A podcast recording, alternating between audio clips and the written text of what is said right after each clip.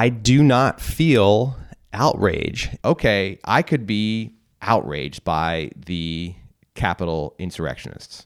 I could be hateful towards them. I could just despise right wing extremists. I could despise people who continue to maintain that Donald Trump won the 2020 election in a landslide. I could hate and despise and be outraged by all of those people. The fact that people are so angry, people who I disagree with politically, are so angry, doesn't any longer prevent me from seeing their pain. I would like to make a few comments. I don't have to tell you things are bad. Everybody knows things are bad. We see Americans hating each other, fighting each other, killing each other at home. There is a religious war going on in this country. It is a cultural war. This war is for the soul of America. Because of the way this society is organized, you have to expect that there are going to be such explosions. Our side, our side, our side. It's a crisis that strikes at the very heart and soul and spirit of our nation. We are a people in a quandary about the present.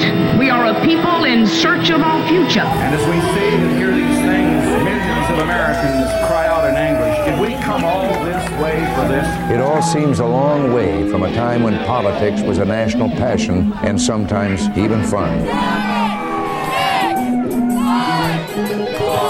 We are attempting on a larger scale to fulfill the promise of America. We met here as Americans, not as Democrats or Republicans, to solve that problem. Welcome back to the Pothole Problem Podcast. I'm your host, Jack Miller. And I'm also your host, Zane Emerson. That's right. We, in year three, have some changes. And the biggest change is that we have a new host. So, a co host, my son Zane. Say hi to the people, Zane. Hi. We're a co hosted, co produced podcast now. And I said year three, even though this is only our second year of recording, uh, I'm going to count the lost year. A year ago, I stopped producing the podcast because of the pandemic and the difficulties of doing interviews and reaching out, and also, really, quite honestly, just to step back from engagement with this medium and engagement with a lot of things. And so that's why I took a year off. And in deciding to come back here in, I'm going to call it year three because why not? It's it is the third year, even though there was a lost year. I decided that it would make a lot of sense to bring my previously sometimes interviewer and call him sidekick, bring him in as a, as a host so that we could get a dual perspective. I trust and admire his research ethic and his excitement about politics. And so there's two chairs now, two microphones, two hosts for the Pothole Problem podcast. So do you want to say something about yourself, Zane, and why this is something that you wanted to do? Sure. I'm a high school senior. I'm almost 18 years old in January. I've always been interested in politics and government. It's always been one of my main interests, obsessions, possibly. And I'm also a big podcaster. I've been listening to podcasts since I think I was nine. So I've, I've always been in love with podcasts. So I thought this is the perfect meld for that. And I'm very glad that you invite me on to be your co host. And I will chime in and advance your podcast fan claim and just point out that one, you have consumed a tremendous amount of podcasts. Uh, Some may say an inordinate amount of podcasts. I, I don't think that that's, you don't have to say inordinate. I think it's been a, a lot of great stuff. I've gotten podcast recommendations from you. You are, of the co hosting team here, by far the more experienced person in this medium that's actually one of the things that it's exciting for me is to have somebody who has listened to so many podcasts on history, politics, economics. You, li- you listen to all kinds of stuff. Oh, I to all- myths. I listen to all kinds of things. I can't even keep track half the time. and it's not junk. So the format that we're going to adopt for year three, this is one of the other changes, uh, in addition to having a co-host, is that we're going to sometimes have interviews, and sometimes Zane and I are going to cover ideas and concepts. We're not really going to get into current events or daily issues. That's not really what this show is about. There's plenty of places to go tussle it with the issues of the day. Of course, we will talk about what's going on because it's impossible not to and it's important. But we're really going to be operating at possibly a philosophical level. Is that too pretentious sounding to say? I think that's actually probably the most accurate way to say it in a word. We're going to be exploring ideas and concepts that are about how the world could be not necessarily the way the world is. And of course, we will always stay grounded in the way the world is. Certainly, the interviews that we do are going to be grounded very much in the stories of the people that we talk to and their life in politics. That will remain consistent for the sort of reinvented Pothole Problem podcast. For this return episode, Zane is going to lead the way, and I'm going to let him take it from here. Because we've come back from a bit of a hiatus, we thought it'd be great to revisit the very first episode of the Pothole Problem podcast, released September 30th, 2019, almost exactly two years ago to the day. And in this episode, I interviewed you about your ideas for the podcast, your motivations for the podcast. So I thought it would be great to bring some clips from that first episode and ask you questions about them and have you react to them. How's that sound? It's an excellent idea. Let's go. All right. This first clip concerns your motivations for the podcast. And that's why I'm doing this podcast now, because I want to extend my teaching, my discussion of American politics beyond the classroom.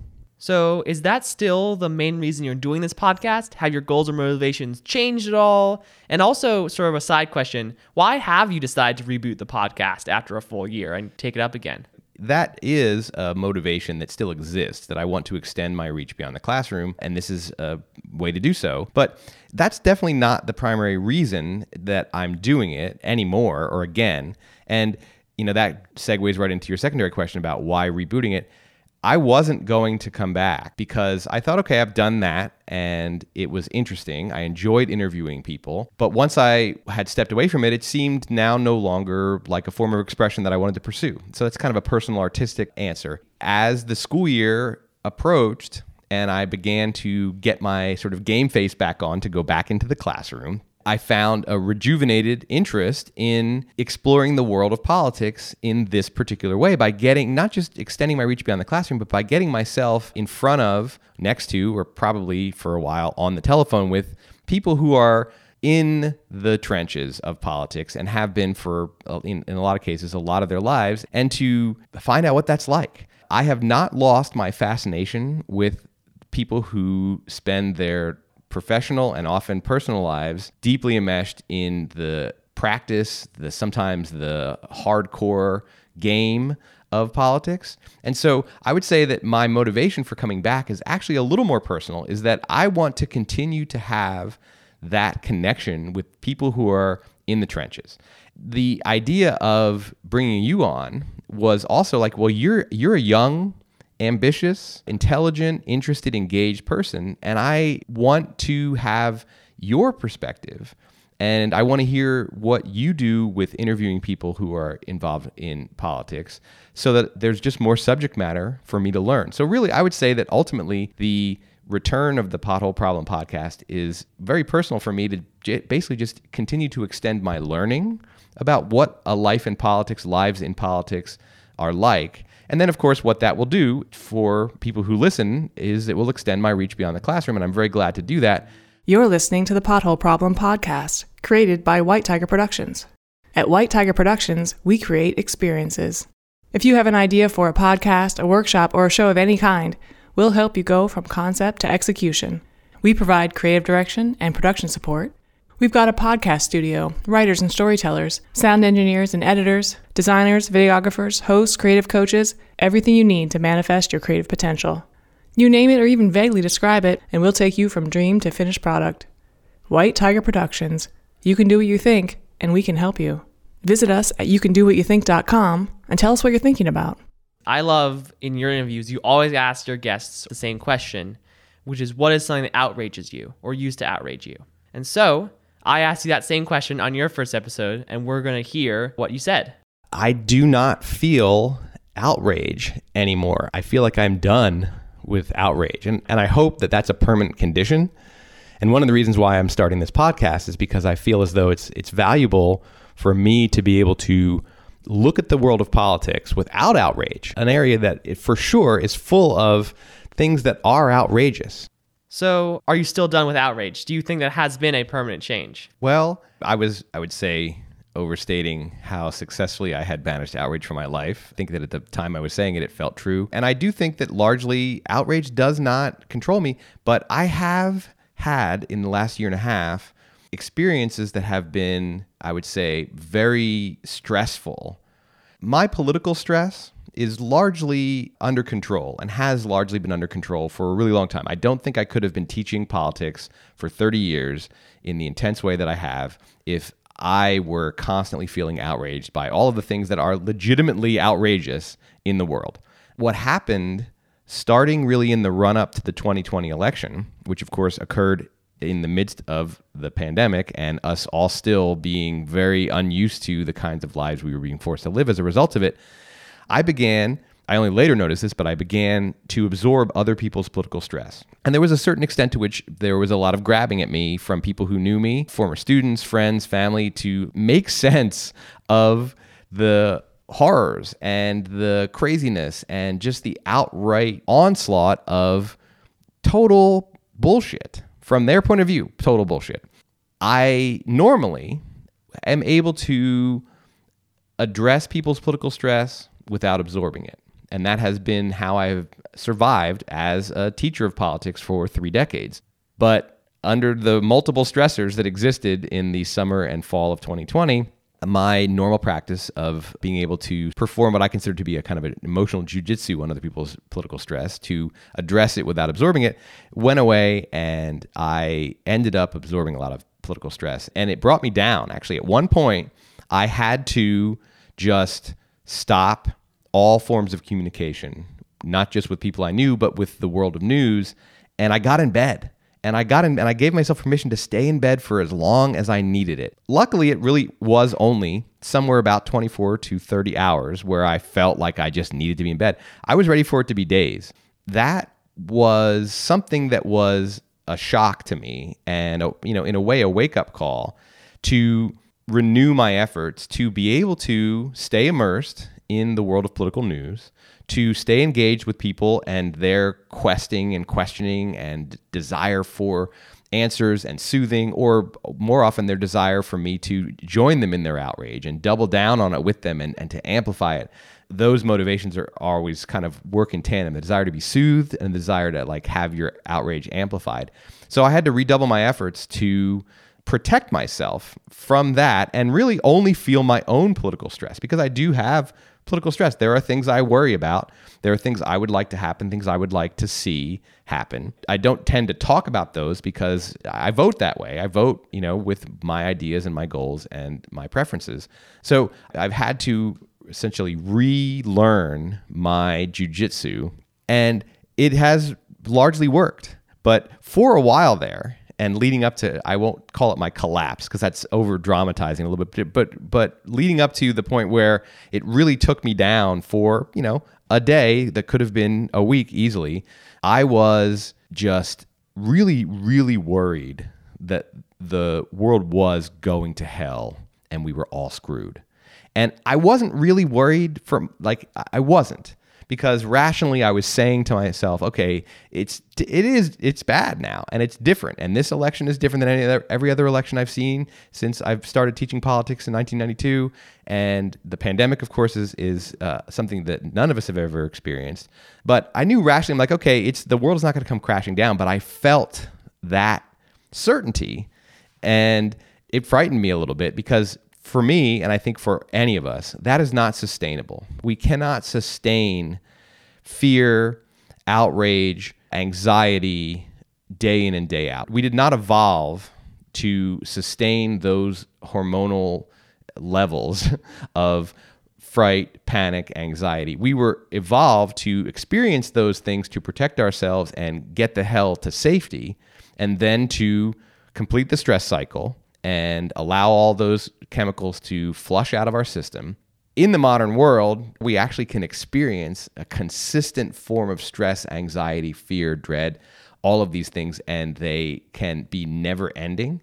And we cannot let them be never ending. What I'm trying to say is, I'm largely back to not feeling outrage. And in fact, I think that one of the things I've taken from this experience is a greater compassion for the suffering of people in this country and an appreciation for where this onslaught of outrage comes from and why it is so impactful on people and, and the consequences it has. There's a level of suffering in this country that I think is really it's hard to take and the suffering is experienced by people who I disagree with politically, people who I disagree with uh, about religion, about economics, about spirituality, about any issue you could possibly imagine. Everybody's suffering to a certain extent, and to have come to an awareness of how powerful that suffering is transforming the way people interact with the world and with each other, and how much rage, not just outrage, but rage and hatred and violent impulses is resulting from that suffering. To me, I come back to okay, I could be outraged by the Capitol insurrectionists. I could be hateful towards them. I could just despise right wing extremists. I could despise people who continue to maintain that Donald Trump won the 2020 election in a landslide. I could hate and despise and be outraged by all of those people. But I actually have come to appreciate that their suffering is at the root of things like why they believe that Jewish space lasers are controlling the weather or whatever it is the hell Jewish space lasers are supposed to be doing, and why they believe that Hollywood and political elites, you know, are drinking the hormones of murdered babies from Canada, Canada or whatever. Like, you know, I've seen, I try to stay away from the QAnon stuff too much, but like, how do people believe these things? How do people believe that the election was stolen? How do people believe all this stuff? And how do they maintain their hatred for their fellow Americans? The fact that people are so angry, people who I disagree with politically, are so angry doesn't any longer prevent me from seeing their pain.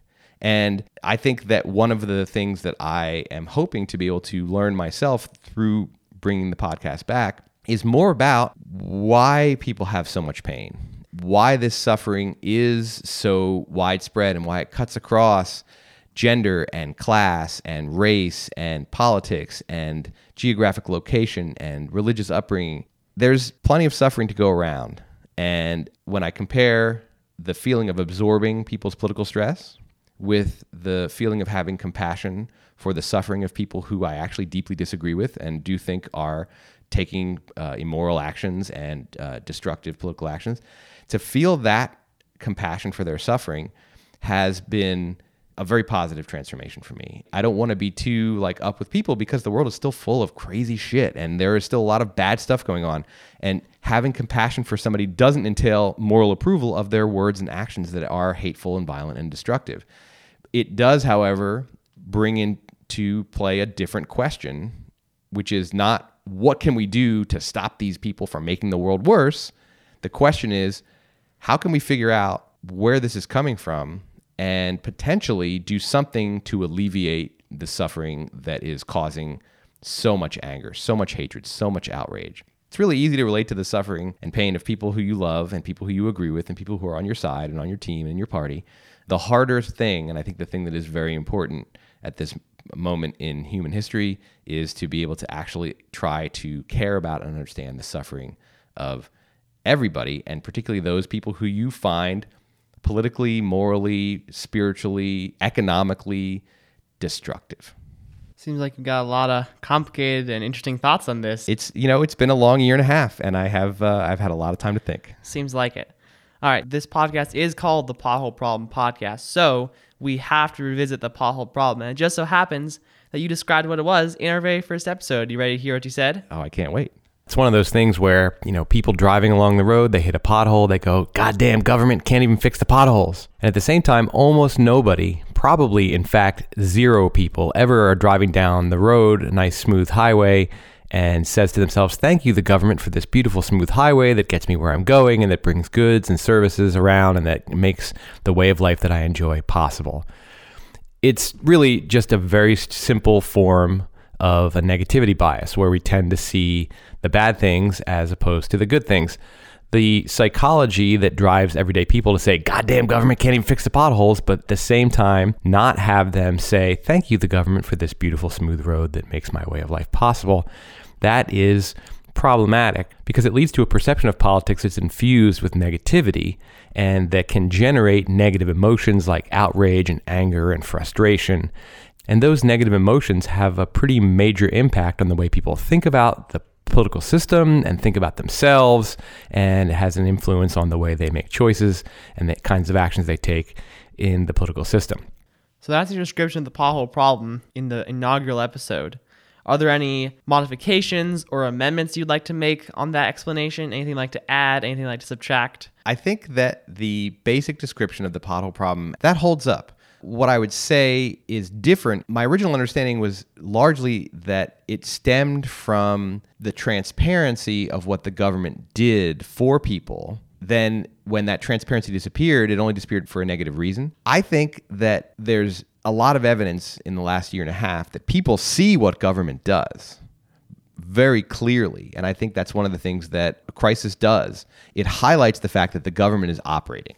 During regular life, we don't think about the fact that the road came from somewhere. It's just the road is just the road, right? Uh, we don't have any reason to think about the fact that, oh, well, somebody had to build that road and somebody had to pay for that and somebody had to raise the funds for it and decide where it went and decide what the speed would be. It's really unnatural and unnecessary, honestly, to think about those kinds of things. And so I understand like why it is that we only think about the government when there's a problem.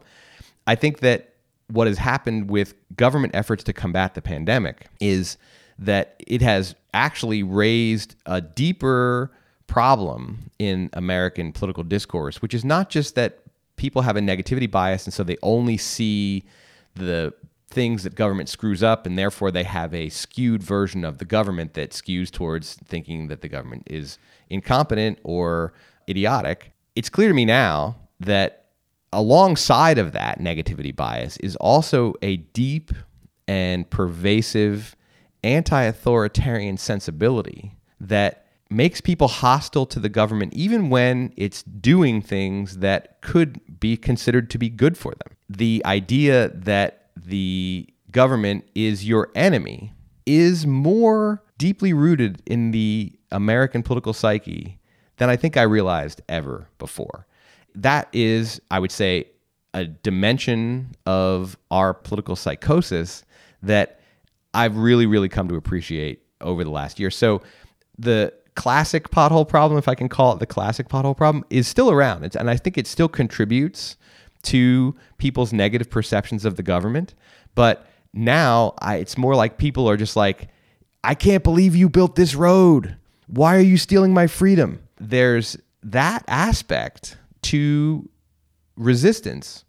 At first, I found it confusing. And then I found it maddening. And now I'm not sure I fully, completely understand it, but I do think that it's another version of our psychological propensities. But I think that this is a an entirely cultural version, not a deeply psychological version. Like the classic plot, pothole problem really is about negativity bias, and that's that's built in. We we all have it in all kinds of circumstances.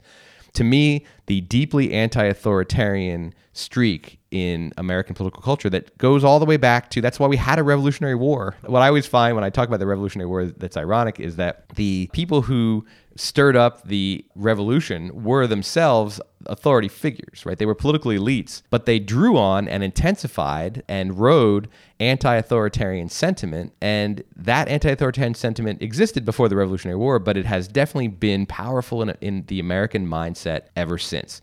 The government is, at best, something to be suspicious of, and under a lot of circumstances, something to be feared, despised, resisted even when it's doing things that are for our own good. You know, there is a kind of classic adolescence to this, which is I don't want you to do something good for me because I could do it for myself. Even if you're wrong that you could do it for yourself, you're going to have that stance and it's going to feel right. It's like don't don't do something for me that benefits me because then I have to hate you for taking my freedom.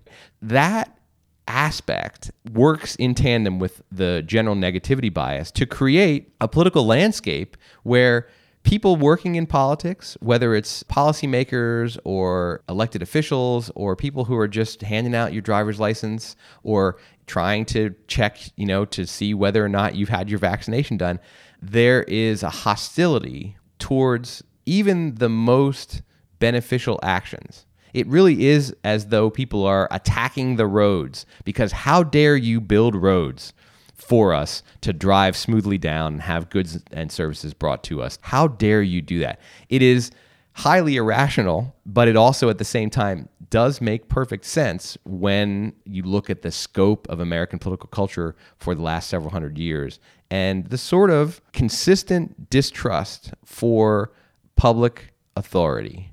The thing that gets me about that is that I believe that that's actually one of the great traits of the American political culture, of the American character, is a skepticism towards power structures of all kinds. The individualism that connects with that skepticism. I think that's one of our greatest powers and one of the greatest sources of uh, success for the American culture, for the American economy, for the American political system. It underlies our biggest values of liberty and democracy and equality. But it is, in a way, it's it is run rampant. It's on steroids, and it is unbalanced by a sense of connection to others. It's unbalanced by a sense of social responsibility. I should say unbalanced. It's not balanced by those things. There is there is a lack of balance of other values besides my personal freedom and my disgust and hatred and anger at people who would deign to tell me what to do. Don't tell me that I have to wear a mask in a grocery store, right? Despite the fact that uh, the government's been telling people and companies have been telling people that they have to wear a shirt and they have to wear shoes in a grocery store and that they have to drive no faster than a particular speed limit on the road. The number of things that we accept that the government actually tells us to do is vast. But I do think that people have a sense of like, yes, that's right. There's so many things that they're telling us to do. I can't take one more, no more.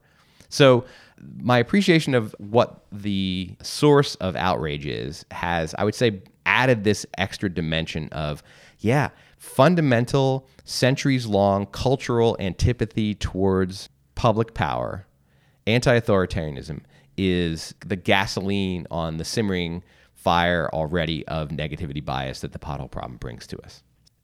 Well, that's a lot. And I know that I have thrown a lot of ideas out there and just really shared with you a lot of the speculations that I've had over the last year and a half. So this is probably a good time to end this episode because we do have uh, weekly episodes for the foreseeable future. The plan is to go for another full year, one episode per week. So it's a good time to wrap up. I just want to thank my new co-host Zane Emerson for, as always, he's been doing this already in his capacity as kind of temporary interviewer or, occasional interviewer. Uh, I want to thank you for your thoughtful questions, for your preparation for the the clips that you prepared for me, and I'm going to let you take it home. All right, thank you very much, Jack. Uh, I'd like to remind our listeners that all these clips came from the very first episode of the Pothole Problem podcast, and you can listen to that episode and all the episodes of the back catalog at the website potholeproblempodcast.com. And you can also on the website, if you haven't already, subscribe to it so that it comes to your device of choice. Before we end, I'd like to make one last little plug for something. I really want to do a listener email podcast because I think that who the people who listen to this show would have some very interesting thoughts on what both me and Jack have to say. So if you want to see that episode in the future, send us an email. The email is jack.miller at pdx.edu. That's jack.miller at pdx.edu. You can send us your thoughts, how the show is impacting you, some questions you have for us, some comments, really anything you want at all. And if we gather enough, that I may read your listener emails out um, for a future episode. I will add to that if you have suggestions for people that you would like to hear interviewed, that would also be something that you can email to us because I have some ideas for who we're going to interview and Zane has some ideas. But we could always use suggestions and connections there, particularly if there's somebody who you know that other listeners of this podcast would find fascinating and insightful. All right. I'm Zane Emerson. And I'm Jack Miller. Thanks for listening.